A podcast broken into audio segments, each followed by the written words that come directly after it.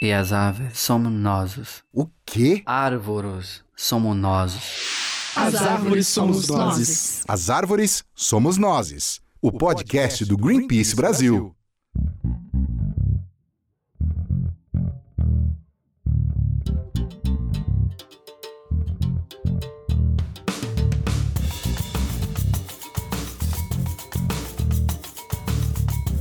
Todas e todos, eu sou o Rafael Silva. Eu sou Thais Herreiro e a gente vai começar o episódio de hoje já dando espaço para um depoimento. Como estudante, os desafios atuais que eu enfrento perante esse cenário pandêmico está diretamente relacionado com a gestão do tempo e como se organizar perante ele. Uma vez que eu nunca tive contato com todo esse método do ensino à distância, é, e a gente teve essa mudança brusca do ensino presencial para uma aula online, né, as coisas mudaram, porque agora é, exige muito mais foco e concentração. E isso afeta diretamente a nossa produtividade como estudante, sem contar que provoca muito mais ansiedade e passar esse tempo todo através é, do computador assistindo as aulas online, isso acaba meio que fazendo que, com que o nosso foco e com que toda a nossa produtividade caia muito. Isso afeta, sim, na nossa retenção do aprendizado. E saber lidar com o nosso tempo, com os nossos afazeres, tanto da escola quanto da vida pessoal, tudo começa a se tornar uma bagunça, porque agora a gente tem um dia todo para lidar com isso e muitas vezes, querendo ou não, infelizmente, vem a procrastinação. Sem contar que a gente tem que aprender a lidar com a questão das interrupções familiares. Então, com tudo isso, se torna muito difícil estudar em casa durante todo esse período. Esse é o depoimento da Sara Farassi Pinheiro, que tem 16 anos, mora em Belo Horizonte e é aluna de uma escola particular. E ao longo do podcast, vocês vão ouvir outros depoimentos como o dela. Bom, então já deu para sacar aqui qual vai ser o assunto do nosso episódio de hoje, certo? É, a gente está gravando esse podcast no dia 15 de outubro, que é o Dia do Professor. E usamos essa data como um gancho para falar de um assunto que nós gostamos muito: educação. Só que neste momento é impossível falar disso sem falar na pandemia e de todas as suas consequências e desafios para o sistema de ensino no Brasil. Mas você pode estar se perguntando por que raios o Greenpeace vai falar de educação se a gente é uma organização ambiental, né? Bom, para quem não sabe, aqui a gente tem um braço na área educacional, que é o Projeto Escola. Já faz cinco anos que voluntários e voluntárias de todas as regiões do Brasil atuam nessa iniciativa. O que eles fazem é levar a pauta socioambiental tanto para as escolas públicas quanto privadas por meio de atividades como palestras, intervenções e brincadeiras com os estudantes. Tudo isso como forma de criar um momento de vivência coletiva entre professores e alunos. Os temas sempre estão conectados com os assuntos das campanhas que o Greenpeace atua e, a partir da pedagogia, o que o projeto Escola propõe é desenvolver o senso de cidadania e despertar em cada indivíduo o sentimento de pertencimento e cuidado com a natureza. Só que aí chegou a pandemia e a nossa vida mudou do dia para a noite, né? Com o projeto escola aconteceu a mesma coisa. Mas o resultado dessas mudanças necessárias acabaram se transformando numa reestruturação para deixar o projeto ainda melhor. E quem vai explicar isso para a gente é o Rafael Honori, nosso colega aqui do Greenpeace, da área de comunidades. Assim que a gente foi acometido pela pandemia, as escolas fecharam, o Greenpeace parou de realizar ações nas ruas, a gente sentiu a necessidade de reestruturar o projeto. E para poder fazer isso, a gente contou, como sempre, com o apoio dos voluntários. A gente procurou ouvi-los para entender de que forma cada um estava se sentindo, como cada pessoa estava lidando com esse momento, quem poderia colaborar para a gente tentar estabelecer uma nova forma de se aproximar das escolas através de ações online, de lives, de outros tipos de intervenções. E principalmente a gente procurou ouvir as instituições. A gente lançou publicamente né, uma pesquisa para ouvir alunos, estudantes, ouvir os professores, os educadores em geral, e também para ouvir os nossos voluntários. E tentar, de uma forma colaborativa, unir as necessidades e os desafios que as escolas e os estudantes estão enfrentando, as habilidades e a maneira que os voluntários acreditam que possam colaborar com essa situação e desenvolver essa nova fase né, do projeto online, que a gente acredita que consiga colaborar com o que a gente já vinha planejado, né, que já vinha fazendo, que era se manter em contato com as instituições de ensino, enquanto a gente não consegue voltar a operar nas salas de aula, nos espaços educacionais, como a gente fazia antes. E como tudo tem né, o seu lado bom, o seu lado ruim, o seu desafio, se de uma certa forma o contato presencial hoje ele é impossível, a gente consegue propiciar novas trocas. Hoje, um estudante de uma escola do Pará pode receber uma palestra de uma voluntária do Greenpeace do Rio Grande do Sul. Um voluntário de Minas Gerais, ele pode participar de uma live, de uma vivência de uma escola no Tocantins. E com isso a gente consegue fazer uma troca mais rica e explorar outras formas de interação em todo o projeto e por todo o país. Essa pesquisa que o Rafael cita traz resultados e depoimentos muito interessantes ao retratar as necessidades e os desafios dos estudantes e professores no cenário da pandemia do ensino remoto. Eles foram ouvidos por meio de formulários, mas também por depoimentos. E o resultado é um bom raio-x do cenário do Brasil, uma vez que responderam ao questionário 439 educadores e 540 estudantes das cinco regiões do país. O Acre foi o único estado de onde não veio nenhuma resposta. E um resultado importante de relatar aqui é que a principal dificuldade enfrentada pelos educadores que responderam à pesquisa foi não ter a presença e a atenção dos estudantes.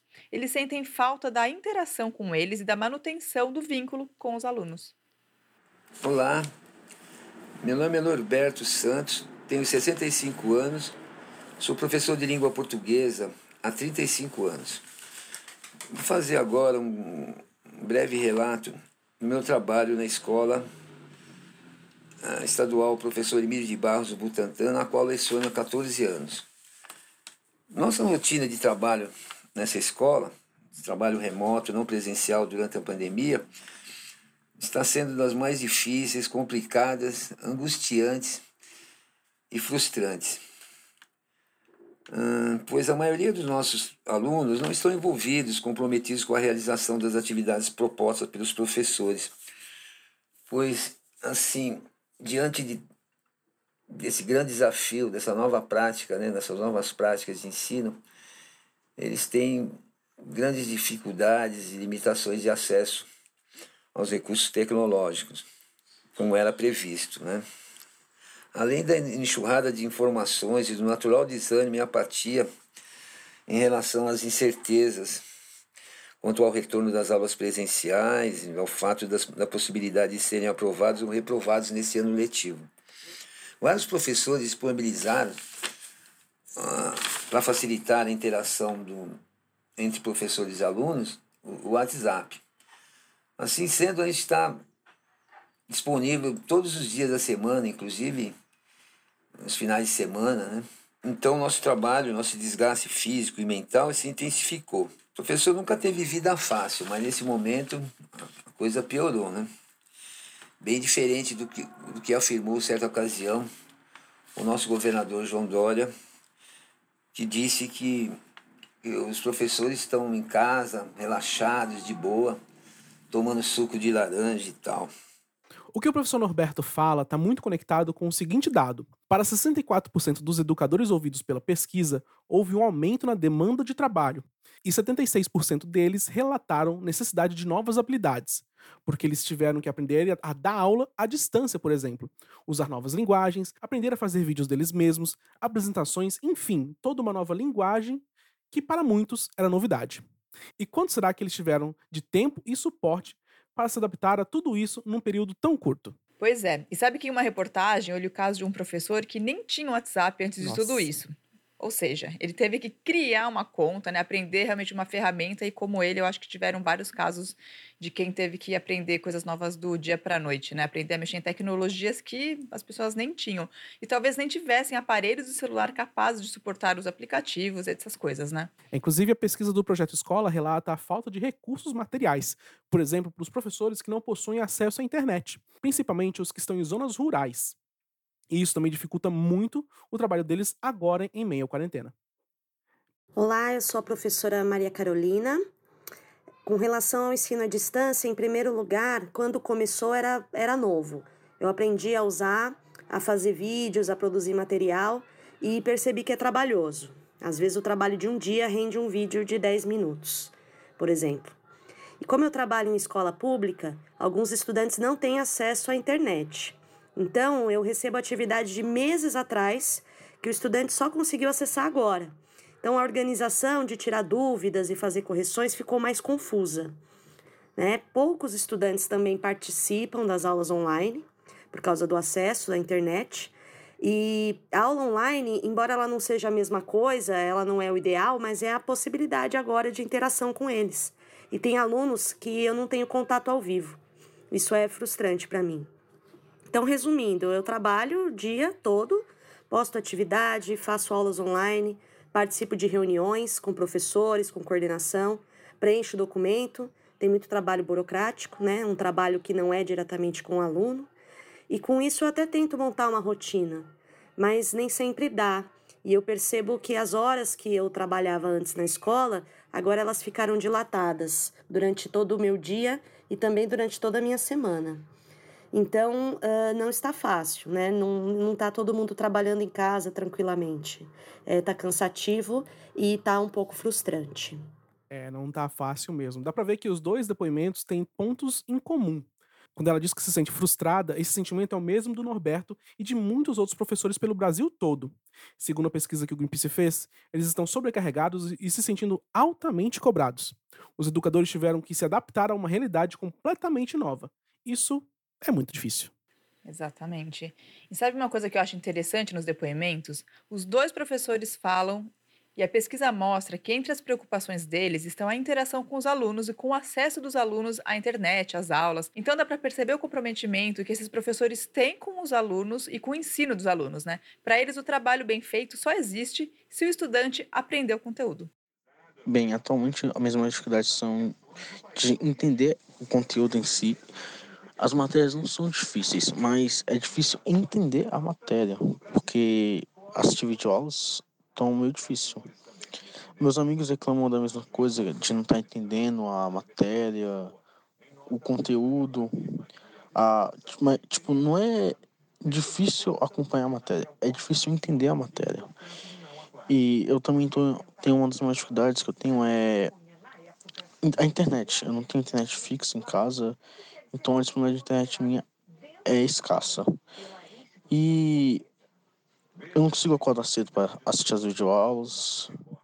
Esse foi o Lucas Pais Ladim Silva, que mora em Sobradinho, no Distrito Federal, e estuda numa escola pública. E agora a gente vai ouvir um outro depoimento de uma outra estudante. Na minha opinião, um dos principais desafios que nós estudantes estamos enfrentando durante esse período do ensino à distância estão ligados, em grande parte, à disciplina pessoal que tá bem difícil mantê-la, porque agora nossa casa virou nosso ambiente de estudo e aqui nós temos diversas coisas que conseguem facilmente tirar a nossa atenção que devia estar voltada para a aula. Além disso, a, tem a diminuição da interação entre professor e aluno. Muitas pessoas elas não se sentem confortáveis e não sentem liberdade é, para poder abrir o microfone e esclareceu sobre um assunto, sobre uma dúvida. E é importante falar também sobre a grande demanda de tarefas.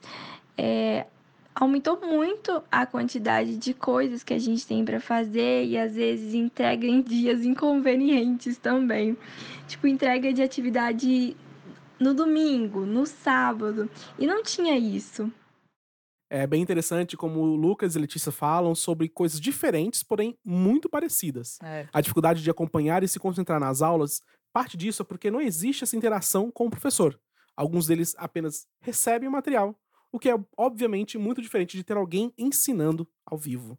É, pois é. E eu vi na pesquisa do Projeto Escola que se a gente somar todos os meios de aprendizagem que estão sendo usados agora, 90% deles não garantem interação entre o estudante e o professor. Ou seja, quase todas, né? E não dá nem para colocar toda a responsabilidade no professor, já que deu para perceber no relato deles que não está fácil para eles também. Exatamente. E os estudantes também têm muita dificuldade de conciliar a rotina da casa com a rotina dos estudos. As realidades são muito diferentes dentro da casa de cada um, e cobrar isso dos alunos numa sociedade de tantas desigualdades, onde alguns precisam, por exemplo, dividir o único celular com toda a família, ou não existe computador na casa, é um caminho muito equivocado.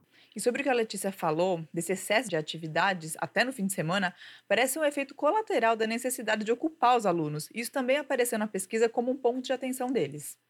Tem mais depoimento para a gente ouvir. Quem fala sobre isso também é a Maria Eduarda, que tem 16 anos, mora em Belo Horizonte e estuda numa escola particular. Para mim, um dos maiores problemas do ensino à distância, quando não se está acostumado, não foi uma escolha, é a falta de foco. É você ter que focar em se focar nos estudos e não conseguir reter tanto aprendizado quanto conseguiria dentro de uma sala de aula. Porque com a sala de aula você é obrigado a prestar atenção no professor. Você tem que estar lá e prestando atenção e vendo. E quando você está em casa, você tem muitas distrações e muitas coisas que possam é, tirar a sua atenção, mudar o seu foco. Fora que muitos professores esquecem que é um momento conturbado para todo mundo e mandam é, muitas atividades, atividades é, que sobrecarregam demais os alunos. Sabe um dos resultados de tudo isso que ouvimos? A pesquisa do Projeto Escola mostra que os estudantes estão sofrendo impactos, inclusive na saúde mental. Em alguns depoimentos do formulário, eles relataram crises de ansiedade e insegurança diante do cenário de incerteza sobre o futuro, principalmente porque não existem respostas em relação ao que vai acontecer no pós-pandemia e como vai ficar esse ano letivo de 2020. Eles estão basicamente desamparados, né? Eu não, não gostaria de estar na pele deles. E assim como eles, também estão os professores, né? Então é muito difícil ouvir tudo isso e entender a, a dificuldade que está dos dois lados. Aí, se de um lado a gente vê que os professores estão sobrecarregados, tendo que lidar com o um novo perfil de trabalho, do outro, os alunos se sentem assim desamparados e cobram mais atenção. E aí, uma das consequências que a gente pode ver é que ensino à distância não é sinônimo de aprendizado, né? E o amparo é importante para os dois lados, ainda mais porque está todo mundo com o lado emocional abalado aí no meio da pandemia. Bom, a gente está aqui olhando para todos esses resultados e refletindo sobre eles, mas teve uma pessoa que fez isso ainda melhor que a gente. É a Gabriela Marques, educadora com foco em desenvolvimento humano e social e consultora do Greenpeace Brasil no projeto Escola, que fez parte da equipe que trabalhou na pesquisa com os estudantes e educadores. O que mais chama atenção foi o fato é, de que as adaptações desse cenário para a educação elas parecem ter chegado só até os professores, em muitos dos casos. O ensino teve tanta necessidade de adaptação, né? novas estratégias, novas linguagens, novas ferramentas, nova rotina dos professores para lidar com toda essa situação à distância, que sim foi o e também, né, foi muito nesse processo foi muito comprometida a questão de saúde mental dos professores passaram a trabalhar muito mais do que antes, por exemplo, e com outras dificuldades, outros desafios, e muitas vezes não amparados pela escola. É, o ensino estava acontecendo, mas a aprendizagem não estava assegurada ou garantida. Muitos por cento é, ainda estão tendo aulas ou continuidade das aulas através de recebimento de material em casa, de roteiros de estudo, de material didático. Isso por questão de falta de, de internet ou falta de é, recursos é, possíveis, né, de computador, de celular, de, enfim, conectividade mesmo. É, então, muitos desses alunos estão recebendo material em casa, né? Ou tendo aulas pelo WhatsApp, por exemplo, ou tendo videoaulas. Ter videoaulas ou aulas via rádio comunitária, ou por TV, ou por qualquer outro meio, não garante uma interação com o professor, né? Então, a gente percebe que tem um senso enorme de falta de conexão, o que para as escolas que adotaram educação à distância, é, ainda com interação vira um paradoxo também, porque num momento de necessidade de tanta conexão virtual, tem uma desconexão entre o vínculo social. E isso faz com que o estudante não se sinta acompanhado, não se sinta apoiado, amparado no seu processo de aprendizagem. A gente vê então que a aprendizagem continua desconectada completamente da realidade que a gente está vivendo e das necessárias e urgentes novas habilidades que a gente precisa desenvolver para lidar com a própria vida e com a própria realidade, realizar as devidas adaptações. Ou seja, é, muitos relatos de alunos e estudantes que não estão sabendo lidar emocionalmente com essa nova realidade e que, portanto, não conseguem aprender o conteúdo. Então, a aprendizagem é, defasada causa inúmeras consequências, além de evidenciar questões estruturais já da educação, né? É, ela aumenta também, que é uma questão estrutural, mas agora tem um aumento maior da desigualdade de ensino, principalmente em escola pública e escola particular, e, portanto, um aumento da desigualdade social. Tem uma enorme tendência a aumentar a evasão escolar, principalmente no ensino médio, que já é uma questão atual da educação. E tem uma intensificação das questões de saúde mental. Então, muitos relatos de crise de ansiedade, de depressão, é, relatos de suicídio, de vontade de suicídio também. É, então, a gente vê que o paradigma atual, ainda da educação, né, da construção do conhecimento, ainda é pautado no consumo de informação, é, ou no consumo de conhecimento e conteúdo, e não da construção de uma relação e de vínculos significativos com a realidade, com o mundo e com a vida. A Gabriela falou para a gente também de uma função importante da escola, que é a função social de dar acesso a conteúdos construídos pela humanidade até hoje. Mas isso não pode ser limitador de um conhecimento do passado. A escola pode e deve ser vinculada à nossa realidade atual e, inclusive, conectar o passado com o presente. E isso ficou ainda mais claro nesse momento de pandemia, né? Exatamente. Acho que foi o momento em que todos os setores da humanidade pararam para se observar e para se avaliar. Sim, e isso é bem verdade também quando pensamos no que aconteceu com o projeto Escola neste ano. Teve mesmo a reestruturação, a pesquisa para embasar um melhor modelo do projeto no futuro, para que os voluntários tenham mais apoio de uma linha pedagógica e possam continuar fazendo esse trabalho tão relevante e de maneira ainda melhor. E para falar sobre como a educação pode ser uma ferramenta crucial e transformadora para os estudantes, tanto a Gabriela quanto a Lígia Nicásio, que também é consultora do Projeto Escola, foram super importantes e ajudaram muito como consultoras e elaboradoras dessa nova etapa. Aí perguntamos para a Gabriela sobre qual educação desejamos para o Projeto Escola e que logo deveria ser uma educação mais disseminada em todas as escolas. Um dos problemas é, das questões socioambientais hoje em dia é um problema de relação que o ser humano tem em relação à natureza. Né? A gente ainda está num paradigma muito de antropocentrismo, ou seja, que o ser humano se vê superior à natureza, então a natureza, enquanto objeto de estudo, está a meu serviço, né? E eu sou superior, superior a ela, eu não faço parte da realidade, né, nessa concepção, eu estudo a realidade enquanto meu objeto de conhecimento. É, então, a gente fica numa concepção ainda muito individualista, né, em que realmente o centro do mundo está centrado no, no, próprio umbigo, né, na, na, na humanidade, no homem. Na educação que a gente propõe, a gente propõe de sair de uma concepção individualista de mundo que ruma para um reconhecimento da gente enquanto ser social como a nossa própria natureza, né? Ser social faz parte da natureza humana. É, e, portanto, a gente quer desenvolver uma educação que proponha é, novas habilidades e competências né, para construir o nosso conhecimento, que dê conta de, um, de uma transição para uma vida e um reconhecimento mais comunitário.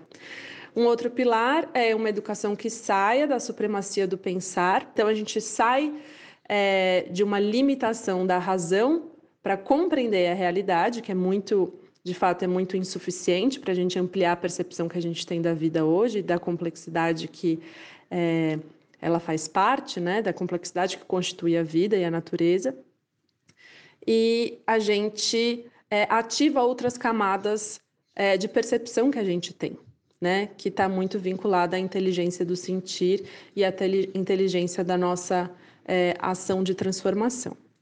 Então, acho que isso é um outro pilar muito importante. A gente, a partir disso, a gente é, propõe um método, um meio de aprendizagem através da experiência, né? Muito conectada com o real, ou seja, muito conectada com o contexto específico de cada realidade.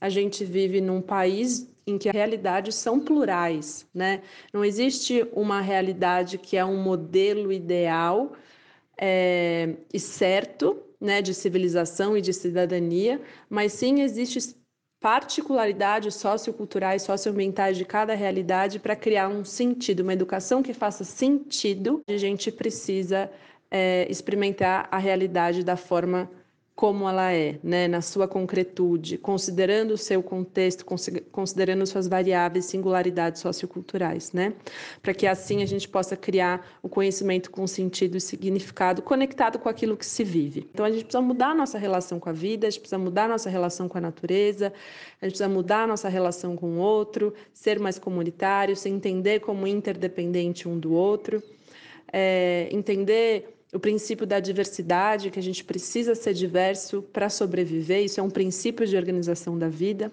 entre outras coisas, né? É, a nossa prática é de investigação ativa da realidade e o nosso objeto de estudo é a relação que a gente tem com a vida. É uma educação que vai além da problematização e da crítica da realidade, né? Ou seja, além da gente denunciar o que está errado no mundo, a gente quer anunciar novos caminhos né? A gente quer fazer uma prática educacional que possibilite a mudança de ser e estar no mundo, construindo novas narrativas sociais. Né? E para isso a gente realmente precisa ampliar a nossa compreensão que a gente tem da vida. E, por fim, é uma prática educacional que tem como pilar também atrelar o desenvolvimento humano ao desenvolvimento social a gente precisa colocar o nosso, o nosso aprendizado, o nosso conhecimento a serviço da transformação social. Então, a ideia aqui é unir teoria e prática é, e fazer com que o desenvolvimento humano seja também é, um desenvolvimento social ao mesmo tempo. Sabe uma coisa que eu acho legal também sobre esse tema da educação que estamos falando aqui? Se você estiver numa roda de conversa, vai ser unânime as pessoas dizerem que educação é importante. E é fácil ouvir: precisamos melhorar a educação do Brasil. E o projeto Escola oferece muitos caminhos interessantes para que isso aconteça. Olá, meu nome é Laila Maria Costa Silva, tenho 17 anos, moro em Bertioga e sou estudante da escola pública.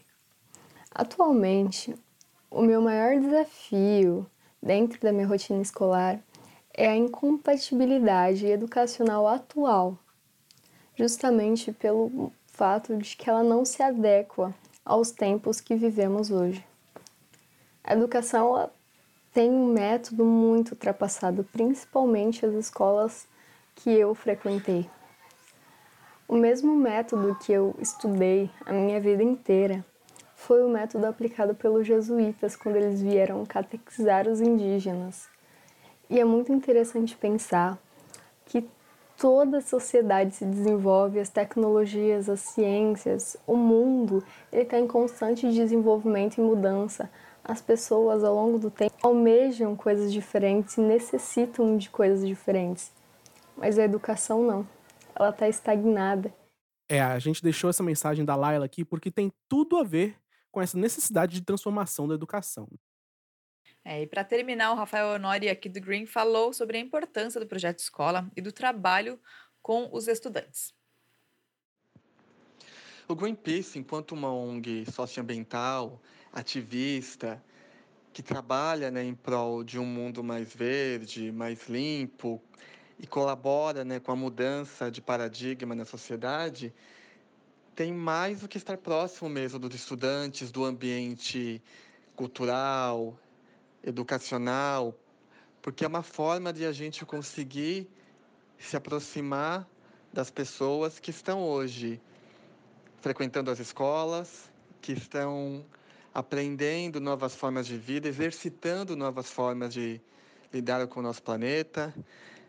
A gente consegue, não só através do projeto escola, mas de outros projetos em parceria, como através da campanha né, de justiça climática, junto ao movimento de jovens que tem é, trabalhado né, em prol das emergências climáticas, também oxigenar o movimento, estar próximo dos jovens que hoje estão estudando, que estão se formando e que no futuro vão ser os tomadores de decisão, as pessoas que realmente, através das suas ações, vão poder colaborar com esse mundo que a gente acredita e atua. Muito bem. O episódio dessa semana do nosso podcast fica por aqui. Obrigada a todo mundo que ouviu a gente. Obrigada também à nossa produtora Camila Doreto, que fez um super trabalho de buscar esses tantos relatos e fazer as entrevistas. E obrigado também a todos os estudantes e professores que se dispuseram a nos enviar os seus depoimentos. E ao meu xará, Rafael Nori, e a Gabriela Marques. Se você se interessou pela pesquisa que tanto falamos aqui, ela vai ser divulgada entre outubro e novembro, então fica de olho nas nossas redes sociais e no nosso site. A gente ainda não sabe a data certa, mas ela vai ser publicada. Em breve.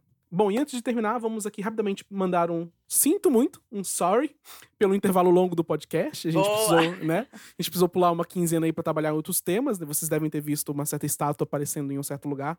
É, enfim, Uma estátua muito legal no Pantanal. né? Dizem que surgiu aí. É, e vamos aproveitar também para ler alguns dos comentários que foram enviados pra gente no episódio 37, em que indagamos sobre como está a fauna das nossas notas de dinheiro. Um comentário que chegou foi da Jailza Helena, que diz: Quero que a educação ambiental seja introduzida no currículo escolar desde a educação infantil. E olha só que legal esse tema. É, tudo a ver com o que a gente está falando hoje. Eu concordo, Jailza. Eu acho muito importante também. Acho que pode ser um projeto escola, um projeto pré-escola. Exa- É, olha só, olha só, fica, fica de dica. Muito bom. é, e o outro comentário que chegou aqui foi da Isadora Martins, que disse: Gostei muito das entrevistas e principalmente dos projetos, como por exemplo as passagens de fauna, mas é realmente revoltante e vergonhoso o que está acontecendo no Brasil. É, Isadora, é verdade. É um projeto de destruição do governo, gente. Vamos lembrar disso. Mas a gente segue aqui firme e forte para que isso acabe o quanto antes. Sim. Acabe, que isso acabe, o projeto de destruição ambiental acabe, né? A gente quer que a natureza sobreviva. Sim. Como sempre, os links para tudo que a gente falou aqui neste episódio, para quem quiser saber mais, vão estar em greenpeace.org.br/podcast. Você também pode mandar uma mensagem para a gente ler aqui no próximo episódio. É só enviar para social.br@greenpeace.org ou deixar um comentário no nosso blog. É isso, pessoal. Por essa semana a gente fica por aqui. Até a próxima. Falou, gente. Tchau. Tchau.